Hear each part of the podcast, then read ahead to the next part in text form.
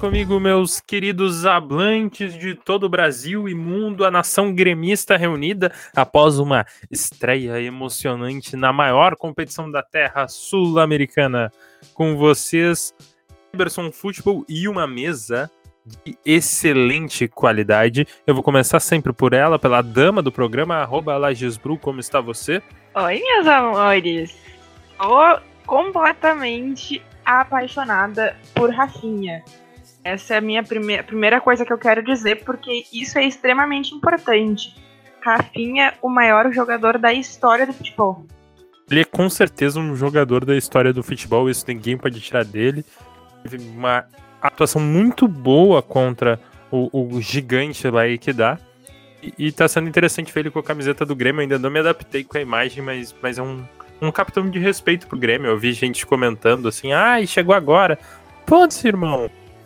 Se tem alguém no elenco que tenha mais título que ele, que tenha mais experiência que ele, se o Cortez pode ser capitão, o Rafinha pode chegar no aeroporto e ganhar uma abraçadeira. E você, Loreno, como está, meu querido arroba CastroFBPA? Boa dia, boa tarde, boa noite, queridos hablantes. E o que sobra de coxa no querido Rafinha, falta de queixo no Thiago Nunes, que é o nosso queridíssimo novo treinador. Thiago Nunes, que chegou muito mais bonito do que eu esperava. Ele tá realmente numa grande fase estética, apesar da falta de queixo. Ele tem um charme diferenciado. Não vai fazer jus à, à presença do Renato e do Thiago Gostosão, é nosso treinador da, da transição, mas o, mas o Thiago Nunes tem um charme do, do, do professor chato de geografia. Ele tem um, um estilo diferenciado.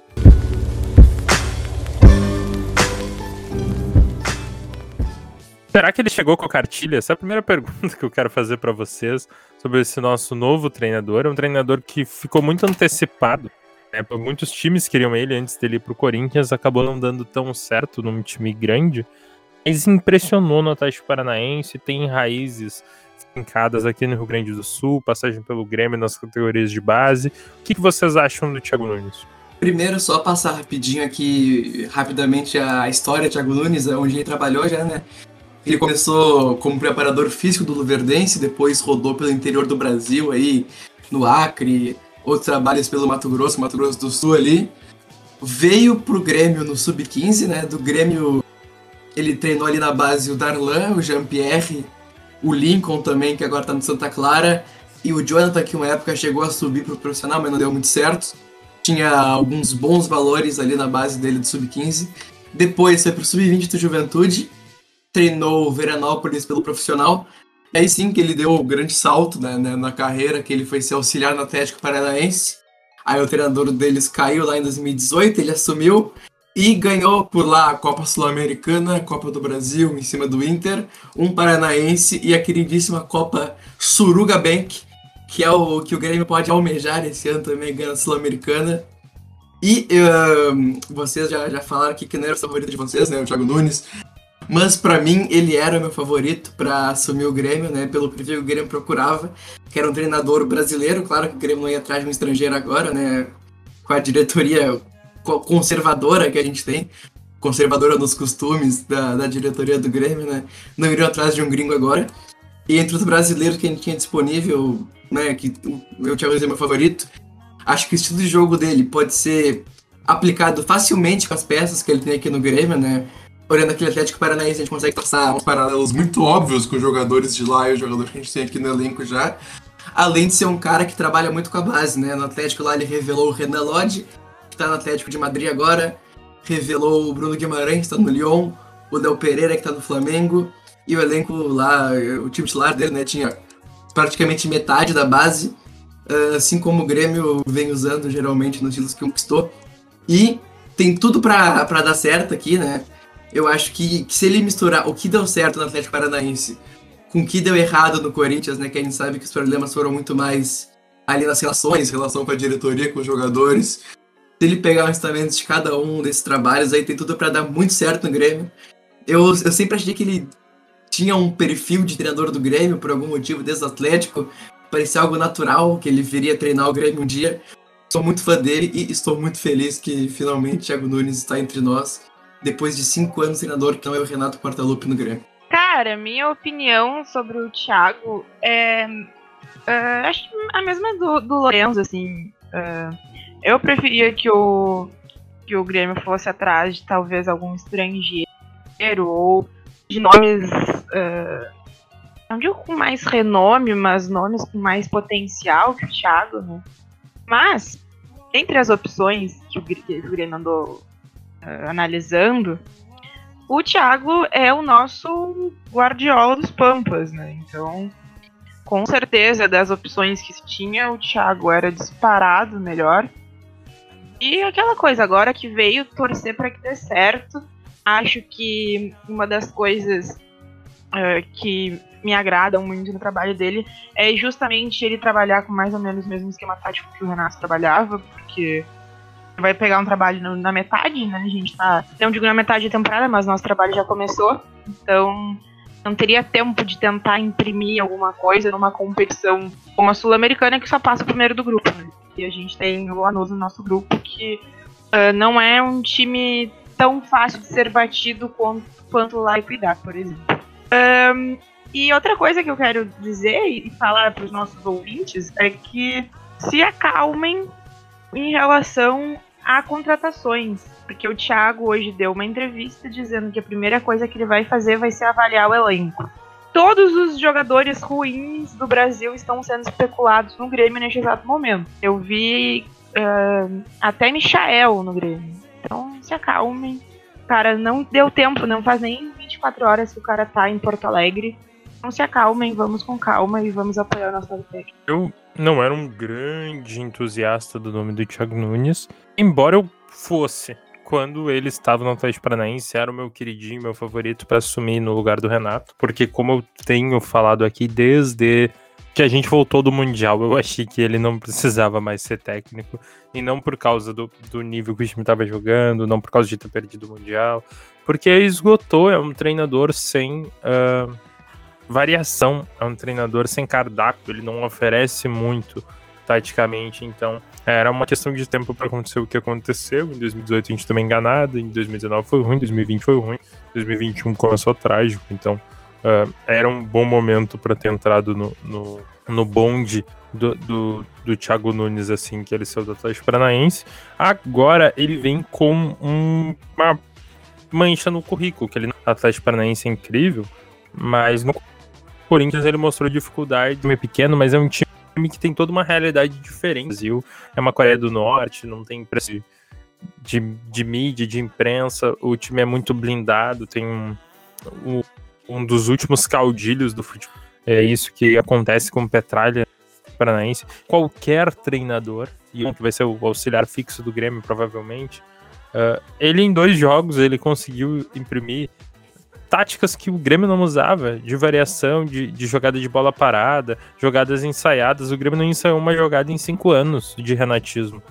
Então, a parte tática não é o grande problema. O meu medo é que ele perdesse, que ele possa vir a perder o time no vestiário. O Grêmio é um time que tem muita cobra criada e muito guri. É uma mistura perfeita para dar problema, assim, porque tu tem jogadores excessivamente influentes, não necessariamente estão no ponto mais alto da carreira e vários jogadores influenciáveis que estão começando e ainda não atingiram o seu auge. Isso pode dar muito certo se a combinação funcionar, mas isso pode dar muito errado se o, o treinador não tiver o pulso que eu não vejo tanto assim no Thiago. E eu via no Renato. O Renato, o ponto forte dele era essa questão de gestão. É, eu até não vou saber dizer quem que falou isso, mas alguém me mandou isso no Twitter. Uh, que o que o Renato não nos oferece, vários podem nos oferecer, mas o que o Renato nos oferecia, só ele pode oferecer. Que é esse pulso que ele, que ele tinha dentro do vestiário, assim, esse controle que ele tinha do vestiário. Mas, queria destacar aqui, já que a gente falou do, Thiago Verso do Grêmio, a gente falou do Thiago técnico da nossa base, queria destacar que no primeiro jogo que ele treinou o time, já deu de algo que eu não via no Grêmio já fazia uns três anos, que foi uma triangulação. E, inclusive, comemorei aquela triangulação como se fosse um gol. Fiquei muito emocionado. Então, muito obrigada por esse momento aí, por essa, por essa grande emoção que eu senti. Ah, e também na, na entrevista coletiva, né? É engraçado ver ele explicando o que, que ele fez durante o jogo, o que, que deu certo, o que, que deu errado. É uma entrevista normal, treinador, assim, que é que eu não estava acostumado a ver. E falando em normalidade, eu acho que agora o Grêmio volta a ser um time normal do futebol, assim. Porque com o Renato, o Grêmio tinha várias peculiaridades que só o Grêmio tinha. Né, o Grêmio nunca teve problema de vestiário em cinco anos com o Renato. Porque o, o né, a figura do Renato, a, a, a imponência do Renato, só ele transmite. Ninguém, nenhum jogador que, que viesse pro Grêmio teria coragem de bater de frente com o Renato. Tu, tu não consegue bater de frente com um cara que tem uma estátua do, do teu lado. Fora isso, também o Grêmio, acho que há dois, três anos, não tinha mais um departamento de futebol. Né? O Renato exercia várias funções ali no Grêmio indiretamente, né? algumas até mais diretas do que a gente gostaria. E agora, com o Thiago Nunes, o Grêmio volta a ser um time de futebol normal. Tá sujeito a, correr pressão de treinador, né? Se o Renato tivesse uma sequência de dois, três jogos ruins, não tinha chance de ser demitido, a gente sabe disso, né? Que o presidente blindaria. Agora com o Thiago Nunes não. A pressão em cima dele vai ser muito maior desde o começo. Uh, o time está sujeito a vestiário rachar muito mais facilmente. E também o Thiago Nunes não, não chega aqui com uma estátua já, né? O Thiago Nunes chega aqui para treinar o time. E ele não vai fazer nada além disso. Porque ele é o treinador. Agora a gente tem de novo um vice de futebol, né? Que é o Marcos Herman. A gente vai contratar um executivo de futebol em breve, que o Grêmio está analisando alguns nomes já. A gente tem analista de desempenho, tem um monte de coisa que um clube deveria ter, um clube normal deveria ter, mas o Grêmio não era um clube normal até um mês atrás, quando o Renato estava no comando ainda. É bom voltar à normalidade. Eu acho que o potencial do Grêmio ele, ele muda com, com a troca de treinador. Acho que o time fica com um teto muito mais alto do que estava oferecendo. A gente sabia que tinha um nível ali que o Grêmio não conseguia sobreperformar de jeito nenhum. Mas ao mesmo tempo o piso diminui. Que existe uma certa. Existe uma, uma certa lógica nas temporadas do Grêmio que a gente ficava. Ah, não vai ficar na segunda metade da tabela, não vai perder vários grenais, não vai ser eliminado cedo. Vai, tipo, enganar em todas as competições e jogar um futebol ok tá sempre dando alguma ameaça no, nos times mais preparados. Então, tipo, o piso do Grêmio era alto, mas o, o, o, teto era baixo, assim, tipo, a gente tinha chegado no limite que a gente sabia que não ia conseguir ganhar grandes competições pelo jeito que o time estava jogando em relação aos outros grandes do país e do continente. Então o Grêmio agora ele volta a ter possibilidade de brigar para ser de fato um dos melhores times do Brasil. Elenco tem para isso, porque me desculpa, o, o, Palmeiras teve essa temporada mais vitoriosa da história com um time ok. Time ok, bem treinado, soube ganhar jogos numa temporada típica, estava preparado fisicamente, taticamente, e ganhou jogos assim, com um futebol bem modesto, mas muito efetivo. Então, e eu acho que isso é um ponto forte do, do, do Thiago Nunismo, é que é um futebol efetivo. O Atlético Paranaense não revolucionou o futebol brasileiro, mas ele inverteu a balança de poderes. O Atlético Paranaense se, acu se acotovelou entre os grandes durante toda a gestão do, do Thiago Nunes e, e durante esse período de dois anos do Thiago Nunes lá, eu tenho a impressão que o Atlético Paranaense mudou de patamar histórico, e colocando ali entre, entre times grandes do futebol brasileiro. Vai, vai parecer forte, que eu vou dizer, mas o, o Atlético Paranaense não deve nada em currículo ah, para Botafogo, gente. Tem Campeonato Brasileiro, ele tem Campeonato Continental que o Botafogo não tem, tem Copa do Brasil. Então aí a gente já, já conta dois títulos nacionais importantes, já tem título internacional, colocou uma exposição, é um time que tem estádio, que tem, que tem estrutura, que é o maior time do seu estado, se tornou o maior time do seu estado, né? Nesse período, assim, aumentou a distância que tinha para o Curitiba, eu acho que agora não é nem mais uma discussão. Então foram dois anos que foram muito importantes para o Atlético Paranaense uh, ser de fato consagrado como se no Brasil existe o G12, um grande saiu para o Atlético Paranaense entrar ou virou G13. Eu acho que o Botafogo saiu há muito tempo dessa lista, a única coisa que o Botafogo oferece para o futebol brasileiro é uma linda história de, de grandes craques que a gente nunca viu jogar. É, eu não vou tão longe assim, eu não colocaria o Atlético entre os grandes do futebol brasileiro. Eu acho que é, o, o, Atlético ele saiu daquela, daquela massa de times pequenos, uh, todo o comando do Thiago, e foi para um nível de times medianos, assim, medianos para grandes. Eu acho que ainda falta alguns, uh, mais alguns anos de história aí para o Atlético ser considerado grande. Mas sem dúvida nenhuma, mudou esse, que aumentou, mudou o Atlético de patamar foi Thiago Nunes, o homem que hoje está nos treinando. E é um grande técnico. Uh, eu não sei porquê, porque eu me odeio absurdamente. Eu tô acompanhando o, o Paulistão para acompanhar nosso grande mestre Lua Guilherme. E, gente, o time do Corinthians é absurdo de ruim. É muito ruim. Obviamente que uh, aconteceram alguns problemas de relacionamento dentro do vestiário, mas o Thiago não iria fazer milagre naquele elenco, porque aquele elenco é muito ruim.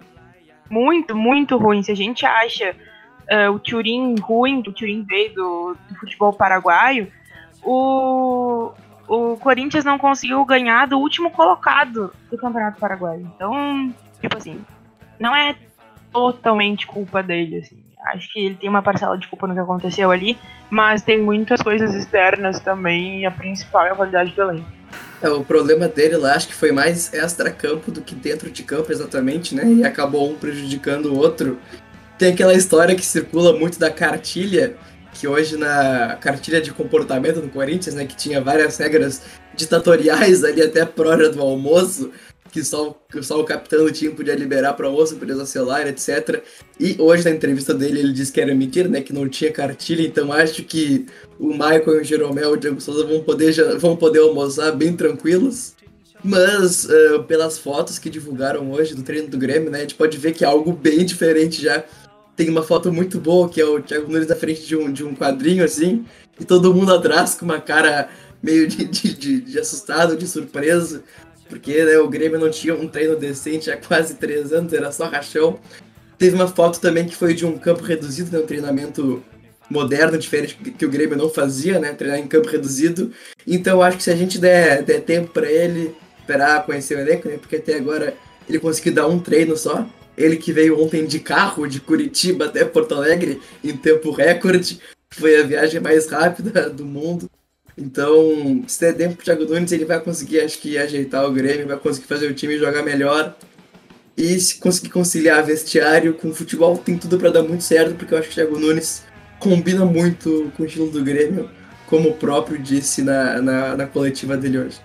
É, eu fiquei muito pensativo, eu vi um tweet, até não sei se, se foi do Lorenzo, se foi do nosso amigo Vini, colaborador desse podcast, uh, falando do, de situação de jogadores como Ferreirinha, que passaram a vida toda profissional, sendo treinados pelo Renato. Deve, deve ser meio, meio chocante, assim, porque eu acho que o último treino sério que o Grêmio fez foi com o Roger. O Grêmio não treinava com o Renato, isso não é isso não é teoria conspiratória, é um, não é coisa do pai do Jean-Pierre, é um fato. O Grêmio fazia rachão da academia. Era isso que o Grêmio fazia. O Grêmio não fazia treino tático, é por isso que o Grêmio jogava. É uma das coisas mais irritantes que existem para mim. É um time de futebol profissional que tem um calendário com 80 jogos no ano, jogar os 80 jogos com a mesma estratégia. A chance disso dar certo é minúscula. E isso foi um dos segredos do, do Palmeiras, do, do, Abel Ferreira, que eu falo, que é um time que foi multicampeão, sendo limitadíssimo. É um dos segredos do, do Fluminense, do Murici, que foi multicampeão, sendo um time bem limitado. De acordo com o adversário, você muda o esquema tático. Isso é uma coisa que eu sei que o Thiago Nunes vai tentar fazer. Eu sei que ele fazia no Atlético Paranaense. Que o Grêmio não tinha o Grêmio uma soberba, uma empáfia não condizia com o futebol atual do Grêmio. Jogava todos os jogos como se fosse controlar todos os jogos. Tipo, como é que o Grêmio tenta encarar o, Fluminense, o Flamengo do mesmo jeito que, que encarava o Glória de Vacaria, sabe? O Grêmio fazia isso, mano.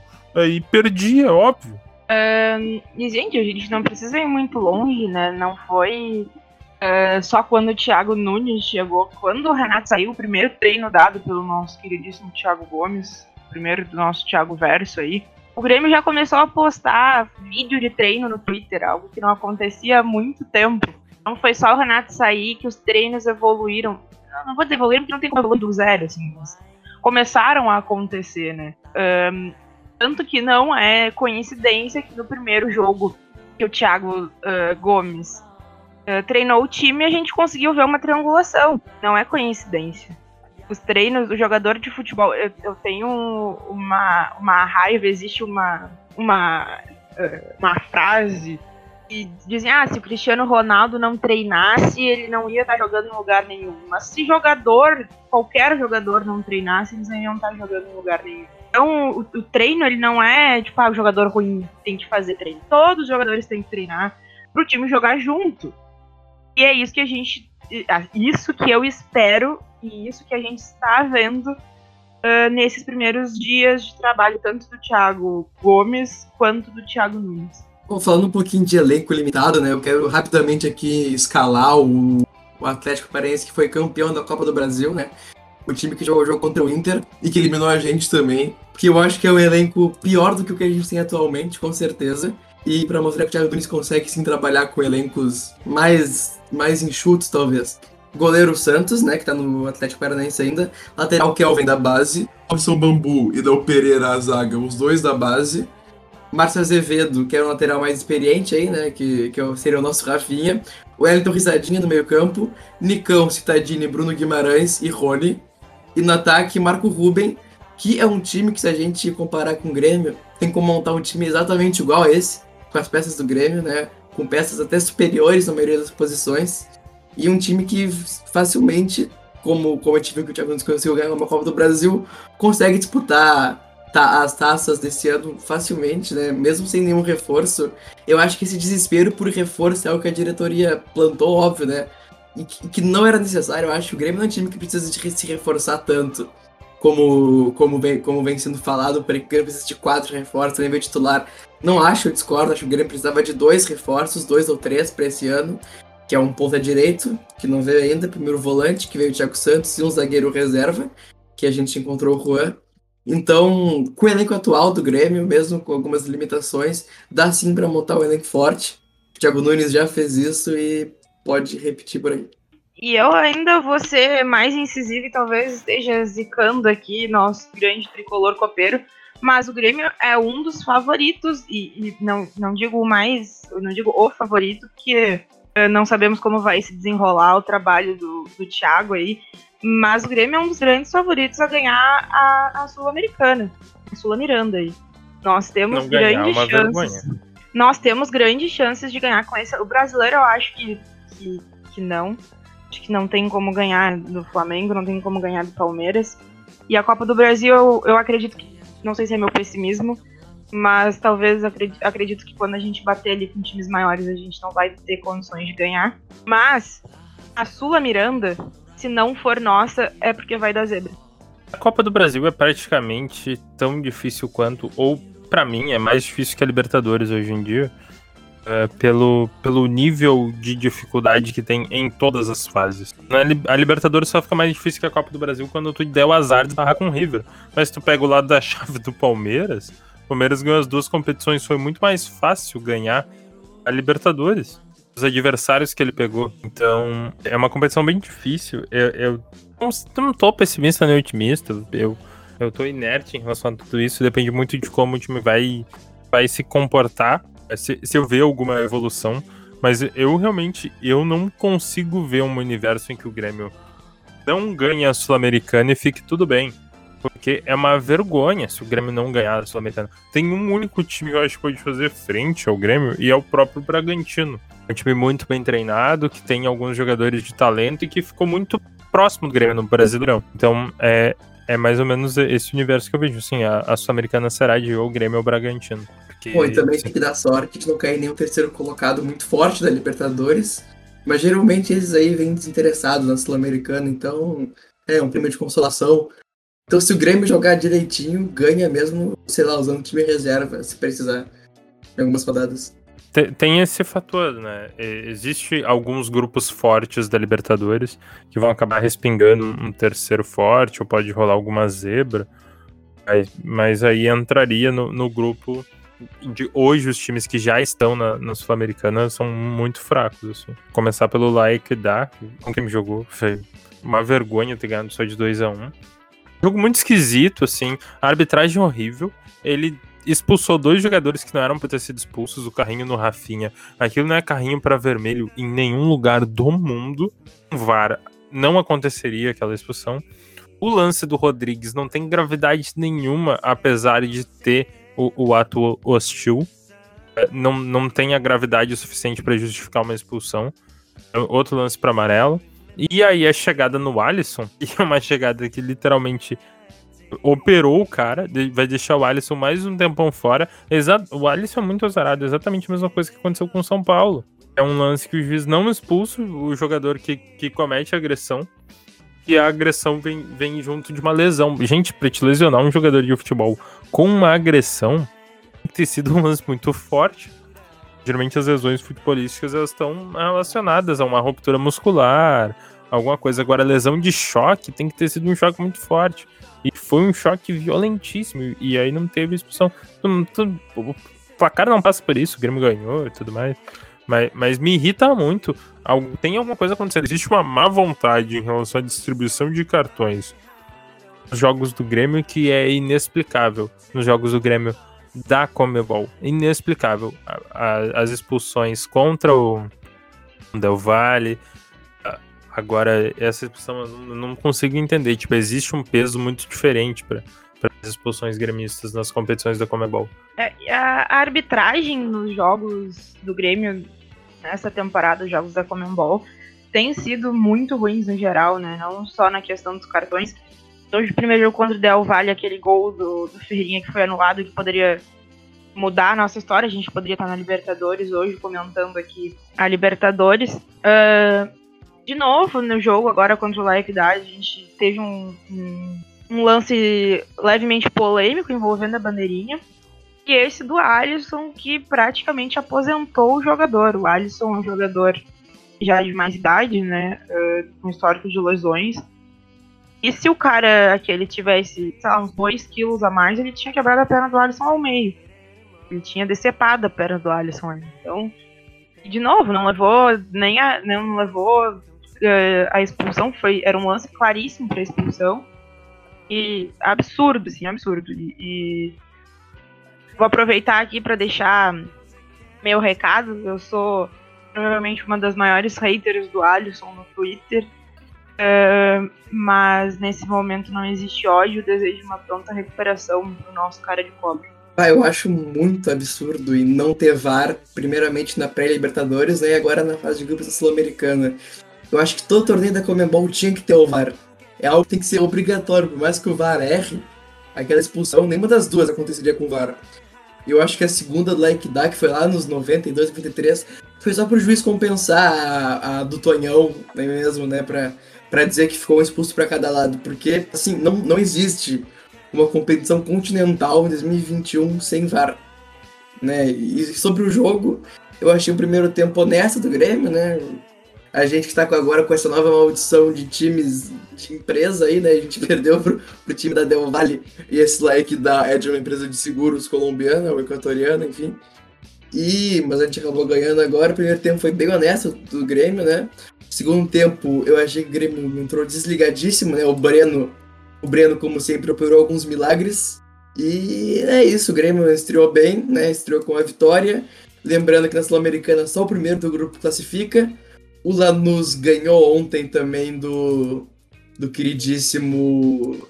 Como é que é o Araguá? Não lembro, o, terceiro, o quarto time do grupo. E o Lanús, que, que com certeza vai ser nosso, nosso, nossa única pedre, pedreira, pedreira assim, no grupo, né? O time mais difícil. Pode disputar a vaga, mas acho difícil também, porque o Lanús, nem de longe, é o Lanús que era 2017. Apesar de ter alguns nomes ainda jogando, como o Acosta, tem o De La Vega, que é um guri novo, que no FIFA é muito bom. E no, na vida real também ele joga bola. Espero que faça um gol no Grêmio, pro Grêmio contratar ele, né? E é isso, seguimos a Sul-Americana, estreia com vitória, arbitragem ruim. E Diego Souza, oitavo gol na temporada já.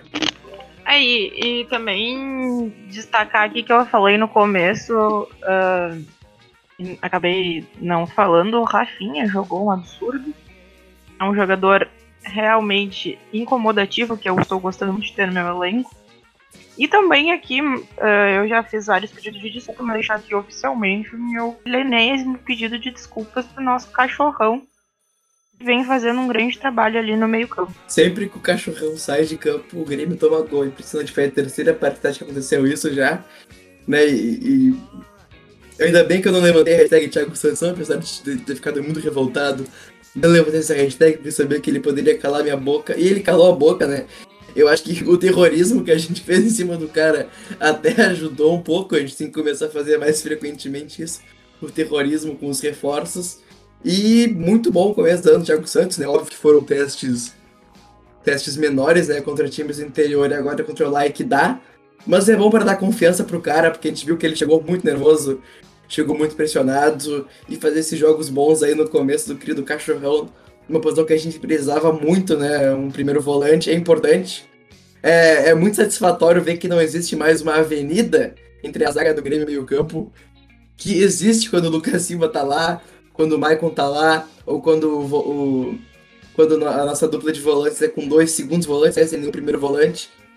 E que bom que temos o Cachorrão que está desarmando tudo uh, neste começo de temporada. Ele, fez bons jogos, né? É, fazia um tempo que a gente não viu um primeiro volante. Ele, ele tá empolgando só por estar tá oferecendo algo que o Grêmio não tinha mesmo, combatividade, um time com vontade, com, com raça, e ele tá me fazendo é um ranço ainda maior pelos supostos Lucas Silva e Mateuzinho.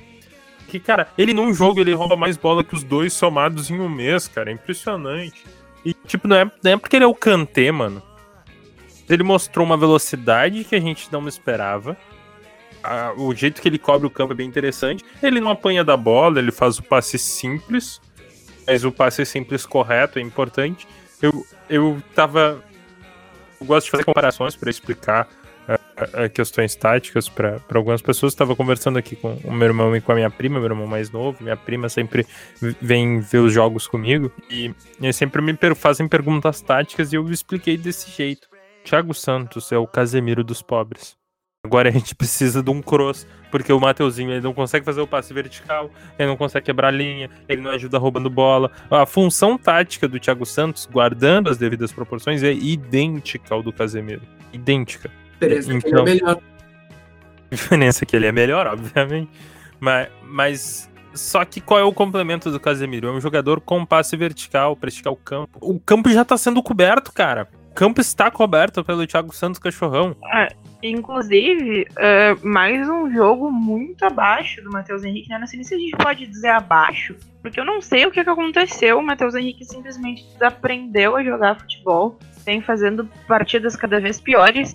Eu acredito que tem alguma coisa, aquela uh, toalha que ele, que ele comeu estava meio envenenada, não sei se aconteceu alguma coisa, porque o cara não tá jogando nada. De novo, nada. E o Darlan, vou aqui defender o darlanismo, o Darlan não é utilizado. Até quando? Eu vou mais longe.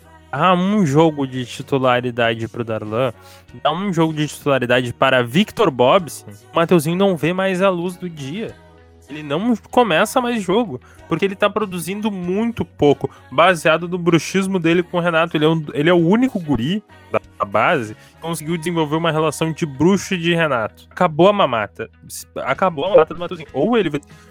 Assim, cara, o Matuzinho chegou na seleção é, é muito na onda de ser o novo Arthur quando ele foi convocado, eu fui o primeiro a falar: olha, quem tinha que estar nessa convocação era o Príncipe Gerson. Não era o, o, o, o Mateuzinho. É que a gente tinha uma expectativa que o Mateuzinho ia se transformar em um jogador melhor do que ele era. Que ele estava dando sinais muito positivos de desenvolvimento, de compostura, de função tática. Ele jogou bem, ele tem talento. Não quero jogar fora o Mateuzinho. Eu quero que os melhores jogadores do Grêmio estejam em campo e não tem como os 11 melhores jogadores do Grêmio estarem em campo e entre eles estar Mateuzinho e não tá o, o Taran. E assim, Maicon saudável, uma coisa que acontece por pouquíssimos minutos, né? Levando isso em consideração. Arlan, Victor Bobson, bota qualquer um dos três para jogar com o Thiago Cachorrão, a produção vai ser melhor do que o Mateuzinho. E olha, não se assuste. Se Maicon começar a jogar mais, ou Jean-Pierre seja recuado. Ele foi volante na base e um dos treinadores dele na base foi o Thiago Nunes. Não se assuste se, se isso acontecer, porque no esquema tático do Thiago Nunes existe o Wellington, um segundo volante de passe vertical, que era o Bruno Guimarães. Mateuzinho, ele apontar uma arma cabeça de um familiar dele e dizer assim: Mateuzinho, certe passe vertical. Não que ele não tenha capacidade, ele não tem o, a, o hábito, uma coisa que o Darlan faz o tempo todo, que o Jean-Pierre faz, estatisticamente, ele é o melhor do Brasil fazendo esse passe vertical, esse passe de 20, 30 metros, 40 metros, atravessando o campo, aquele passe de Tony Kroos que acelera a transição ofensiva. O Mateuzinho não faz, tu apontar uma arma para um familiar dele e dizer, Mateuzinho, faça um passe, quebrar linhas. o Mateuzinho vai dizer desculpa, mãe, eu sempre te amei. Vai dar uma volta de 360 graus e entregar a bola no pé do volante que tá do lado dele. Ele não se encaixa com o jeito que o Thiago Nunes mostrou gostar de jogar. E os outros jogadores que têm essa característica não têm tanta compreensão física de estar em todos os lugares do campo, mas agora eles não precisam tanto, por causa do advento do Thiago Santos. Então, eu não me assustaria se o Jean-Pierre fosse quadro para segundo volante para cumprir a função de Bruno Guimarães. É a posição que ele pediu pro Renato para jogar e o Renato não deixou, porque né, tem essa mentalidade de ah, o Jean-Pierre tem que estar perto do gol. Mas não sei se isso vai acontecer, porque o Grêmio não tem outra opção de meia ali, a menos que o Pinares né, saia das caixas de uma vez por todas. Mas jogadores de passe vertical como o Darlan, como o Bobson, como o Maicon, eles vão ter uma chance maior de assumirem a titularidade em detrimento de Matheus, Henrique e Enceradeira. Um, a gente tem uma opção aí que foi esquecida pelo nosso querido Eberson, que é o nosso querido Pedro Lucas, né? Que tá fazendo um trabalho uh, físico para negócio que a gente falou dele aqui, nós criticamos aqui que ele era pequenininho, muito magrinho, ele tá fazendo esse trabalho. Um meio campo teria uma qualidade excelente, seria o GPR recuado, e ali na meia, na meiuca, o Pedro Lucas, seria um meio campo de qualidade excelente, junto com o nosso Thiago Santos Cachorrão só considero o Pedro Lucas quando ele me aparecer com pelo menos 72 quilos, que é peso de homem adulto atleta. Com menos do que isso, ele não pertence dentro de um campo de futebol. Ele é minúsculo. Não, mas agora sim, um cara que foi esquecido injustamente por vocês dois é Fernandinho, Fernando Henrique. Fez alguns jogos muito bons no Gauchão e foi simplesmente esquecido, jogado fora. Nunca mais entrou em campo. O Grêmio vai enfrentar na Copa do Brasil através de sorteio brasiliense. Começa o jogo na Arena. Termina o confronto, o segundo jogo em Brasília. É, tem os jogos do Gauchão, segue na Copa, na Copa Sul-Americana. Mas eu acho que o enfoque hoje do programa tem que ser essa nova era que está começando. Então eu vou. Vamos tentar compor aqui antes de acabar o programa. Qual seria o, o Grêmio ideal de, de cada um de vocês, assim, né? Desconsiderando as atuais lesões, a gente tem muitos jogadores voltando de lesão, tá todo mundo mais ou menos no finalzinho de, de processo de recuperação, Leonardo Gomes, uh, Azevedo, Jeromel, Kahneman, parece surreal, tá todo mundo voltando, mas aparentemente tá todo mundo voltando, ficando disponível aí para maio, então, levando em consideração que tá todo mundo disponível, qual seria a, a escalação de vocês? começar por ti, Bruno. Eita, fiquei até nervosa. Um, cara, eu gosto das escalações que o Grêmio vem, vem colocando. Assim, eu tiraria peças específicas que já foram aqui comentadas inúmeras vezes. O Matheus Henrique, que a gente acabou de falar. O Cortez não pode continuar fardando. O, o Alisson, né, que agora infelizmente se lesionou, mas o Alisson é um jogador que não serve pro Grêmio. Uh, e essas são as peças que eu, que eu mudaria, assim, além de, obviamente, a nossa zaga, que Jeromel e Kahneman são titulares inquestionáveis no Grêmio. Mas eu acho que eu mudaria isso e colocaria uh, no lugar do Matheus Henrique, colocaria o Darlan. No lugar do Cortez, eu colocaria, se ainda existe, se ainda é vivo, Guilherme Guedes, nosso, uh, nosso Michael B. Jordan. E aí ali na ponta a gente tem um estoque de pontas gigantesco no elenco que poderiam facilmente substituir o suposto jogador Alisson. Então qualquer um dos Léos ali jogariam muito bem. Uh, prêmio aparentemente está indo no mercado para contratar, então talvez uma contratação ali uh, específica que possa entrar no lugar do Alisson. Mas essa seria a minha escalação. Uh, a nossa lateral direita, uh, eu prefiro, ainda gosto muito, do, tô gostando muito do Rafinha, mas prefiro que jogue o Wanderson por motivos de clubismo e, e também porque é um, um ativo do, do, do, do clube, né? e é isso. Essa é a minha escalação. Breno, com certeza, para sempre o melhor goleiro da história. E aí, Lorenzo, já pensou na, na tua versão ideal do, do Grêmio titular? Eu começaria no gol com Paulo Vitor, depois Vitor Ferraz no lateral, Paulo Miranda e Tonhão, Bruno Cortes, Michael Mateuzinho e Pinares, Luiz Fernando e Everton nas pontas e Diego Churin no ataque tá muito bom para disputar a Série C. Tem chance. para começar o projeto Série B 2022 com o pé direito. Não, mas falando sério, acho que meu time seria praticamente o mesmo da Bruna, né? Acho que a zaga é indiscutível, com o Breno. Lateral, a única dúvida que fica por conta do Wanderson e Rafinha, né? Gosto muito dos dois. Uh, acho que o Rafinha, apesar de ter um físico invejável, direi assim, ele talvez sinta. Ele talvez tenha que ficasse de jogar alguns jogos, né? Porque passou muito tempo parado, jogador com uma certa idade já. Então eu quero esse revezamento Wanderson e Rafinha aí. Jeromel e Kahneman, inquestionavelmente, com o Juan sendo o terceiro zagueiro quando o Jeromel tiver lesionado, quando o Kahneman viajar para fardar pela Argentina. Lateral, quero muito ver o Guedes voltando, quero ver ele voltando a, jogar, a jogar bem, né, no nível que ele parou quando se lesionou, que era um nível espetacular. Mas enquanto isso, a gente vai ter que aturar o Diogo Barbosa um pouquinho. Meio meio campo, eu fecharia com o Thiago Santos, Darlan e Jean-Pierre nessa função de Bruno Guimarães, né? Mais recuado, talvez, testar ele desse jeito aí que me agrada muito. Na ponta direita, eu acho que a principal disputa ficaria entre Léo Pereira e Guilherme Azevedo, né? Que o Guilherme Azevedo tá voltando agora nas próximas semanas, já começou muito bem o ano jogando por ali. Mas o Léo Pereira é um jogador de mais porte físico, né? Que, que talvez consiga recompor melhor do jeito que o Thiago Nunes gosta, primeiro usando o Nicão no Atlético Paranaense e até o próprio Ramiro no Corinthians, né? Talvez o Léo Pereira consiga ser, ser esse ponta mais, mais com mais físico, com mais que, que volta mais para marcar, né? Com esse time torto aí que não me agrada, mas é o do Thiago Nunes. Ferreirinha na ponta esquerda, óbvio, e ele, o queridíssimo Diego Souza, que até agora mostrou que tem muita lenha para queimar nessa temporada ainda. Eu fecho de acordo com, com o time dos senhores, Breno, uh, Rafinha. Gente, o Wanderson vai jogar pra cacete. A, a temporada é muito grande. Olha a quantidade de jogos que o Cortez fez. Olha a quantidade de jogos que o Tonhão fez. Reservas jogam muito. Ainda mais quando tem um reserva bom, que tu não precisa esperar o titular estourar usar ele. Tipo, ó, esse jogo aqui tá um jogo o Grêmio vai ser mais exigido fisicamente, vamos pôr o, o Wanderson. O Grêmio hoje tem uma posição que ele pode olhar pro Flamengo e dizer, olha, os nossos dois jogadores, se tu pegar o Léo Gomes quando saudável, são melhores que o titular do Flamengo. O Isla é horrível. E a gente tem, tem um lugar do time onde tá tudo certo ali, não precisa pensar nessa posição por um tempinho. Aí, Jeromel Kahneman, eu acho que o Guilherme Guedes, assim que tiver condição, precisa de chance. Nenhum dos laterais foi a solução. A entrada do Rafinha precisa ter um balanço de idade, de vitalidade do time. E eu acho que o Guedes oferece isso. E aí eu gostaria de ver ou o, o Thiago Santos ou com o Darlan ou com o. Sim, eu acho que tem que ter um vestibular aberto e honesto ali entre os dois para realmente ver quem qual dos dois está produzindo melhor, para ver quem vai jogar. Jean-Pierre, para mim, é a, a, chave do meu time. Meu time começa e termina por ele. Porque ele é o melhor jogador tecnicamente do, da equipe.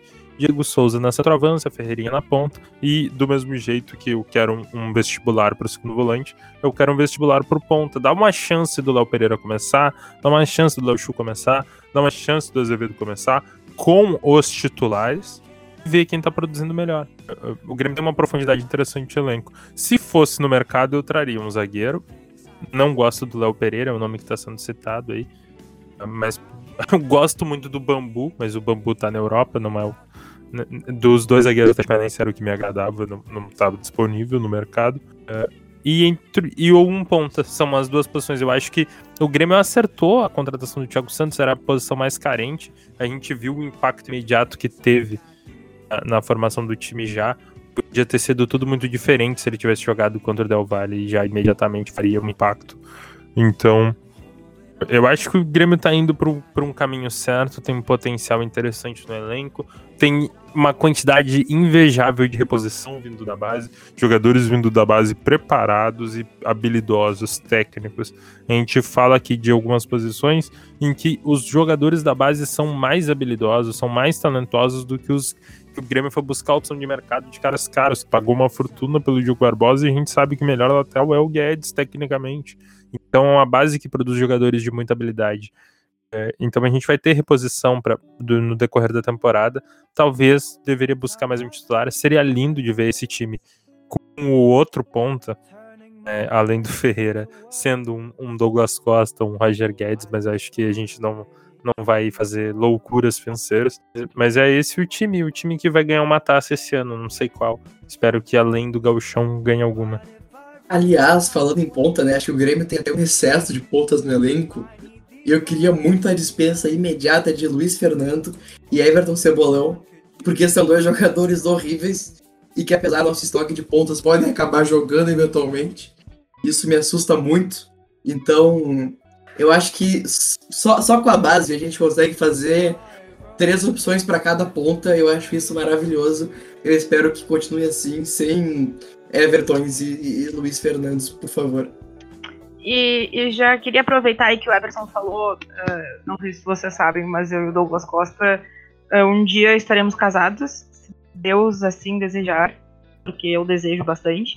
Uh, e aproveitando que o Lorenzo falou do, do Everton, eu vou deixar aqui o meu protesto da direção do gremista, que não vai atrás do Douglas Costa por causa do estado de lesões dele, mas paga meio milhão de reais por mês pro Everton Cebolão, que tem um histórico de lesões, se não pior, muito parecido com o do Douglas Costa. O Douglas tá implorando para vir pro Grêmio, a gente precisa muito ver um Grenal com Tyson e Douglas Costa, um de cada lado, saindo na porrada, Seria uma edição espetacular, o nível de ilusão iria nas alturas e seria o fechamento de chave para um time que tem potencial de ser muito bom se for uh, bem treinado.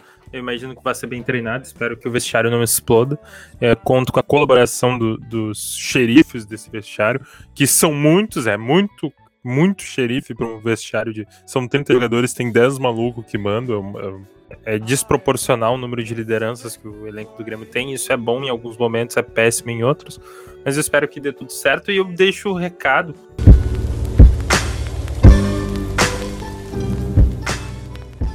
A gente vai, antes de encerrar, dar o boletim futebol feminino. Esses foram os resultados, Lorena. Bom, começou o Brasileirão Feminino para o Grêmio, né, na disputa da Série A. Segundo ano consecutivo na, na primeira divisão do Brasileirão Feminino, né? Primeiro jogo foi contra o São Paulo, fora de casa, né? Um time forte do São Paulo.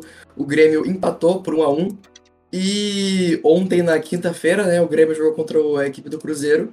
Ganhamos de 2 a 1 de virada. E com destaque para Pribeck, né? Que foi o, a mina da rodada do Brasileirão Feminino. E também para Eudmila, que fez dois jogos sensacionais. Marcou nos dois, mas infelizmente ela se machucou, né? A Eudmila que é, é uma, é, assim como o Grêmio tem a tradição das pontas do time masculino, né, de revelar ponta, também revelou a Edmila, né, ela é uma, tem 20 aninhos aí e tá fazendo ótimas temporadas pelo Grêmio, primeiro como reserva, agora como titular. Infelizmente se machucou ontem, né, machucou o ombro, vai ficar um tempinho fora, mas espero que volte o mais rápido possível, porque essa guria é sensacional, ela joga muita bola, a, a. Eu também gostaria de destacar, eu acabei não conseguindo assistir o jogo de ontem das gurias, mas eu assisti o primeiro e foi um jogo muito forte da nossa defesa. Uh, para quem não acompanha, a nossa goleira é a nossa capitã, então, e ela joga muito. Ela é o Breno uh, de saia, assim, joga muita bola. E a Sinara, que é a nossa lateral, que também jogou muito no primeiro jogo. O Grêmio tá com um bom time esse ano pro, pro Brasileirão Feminino, né? Manteve a base do ano passado, trouxe alguns bons reforços pontuais aí. E ano passado fez uma boa campanha já, né? Se classificou para a fase mata-mata. Teve o azar de pegar o, o, o Corinthians, né? Que é o simplesmente maior time das Américas do futebol feminino, né? Um dos maiores do mundo, se duvidar. E, mas esse ano tentou para fazer uma, uma baita campanha no Brasileirão e também nos orgulhar na, nas duas modalidades de futebol do Grêmio. E falando agora de um de, de, uma terceira modalidade do Grêmio, né, que é as categorias de base, o Grêmio anunciou essa semana o filho do Adriano Imperador pro sub-15, sub-16, uma das categorias menores. E espero que ele tenha os genes do pai e que no futuro esteja jogando pelo profissional do Grêmio. Vai ser muito legal ver o filho do Imperador é, aqui no Grêmio. Adriano Carvalho, Imperadorzinho, se você pesquisar vídeos, é impressionante o tamanho dele para a idade. E ele tem uma canhota muito potente, a genética ela simplesmente não falha. O menino não precisa fazer teste de DNA, cara. Ele é idêntico, idêntico ao Adriano. Espero que o futebol se assemelhe também. Uh, as pessoas têm comentários muito positivos sobre a postura dele como, como jogador, caráter e tudo mais. É, é mais importante, né, torcer para que, que seja um, um cara legal, que tenha uma oportunidade de aprender e crescer no Grêmio. E um dia no futuro tá aí no, no episódio 5 mil do Grêmio Habla, a gente elogiando ele pedindo a cabeça de um veterano que está atrapalhando a vida dele no profissional. É, eu também queria lembrar uh, de uma outra modalidade do Grêmio, eu sou absurdamente viciado em Grêmio, agora no próximo dia 15 de maio, o Grêmio vai jogar a final da Liga das Américas do Futsal. Então vamos torcer aí para que os nossos nossas outras modalidades, tanto feminino quanto masculino, se espelhem no futsal que vem jogando um absurdo e nos levem para mais algumas finais, dessa vez ganhando de preferência. É com destaque para Maestro Douglas, o Pifador e Falcão, que vão jogar juntos, né? Quem imaginava o Douglas e Falcão jogando juntos pelo Grêmio no futsal. Então é dia 15 agora contra o Sporting Guatemala, final da Taça das Américas, quem sabe o primeiro torneio continental que a gente vai levantar esse ano e depois vem uma sul-americana pra gente.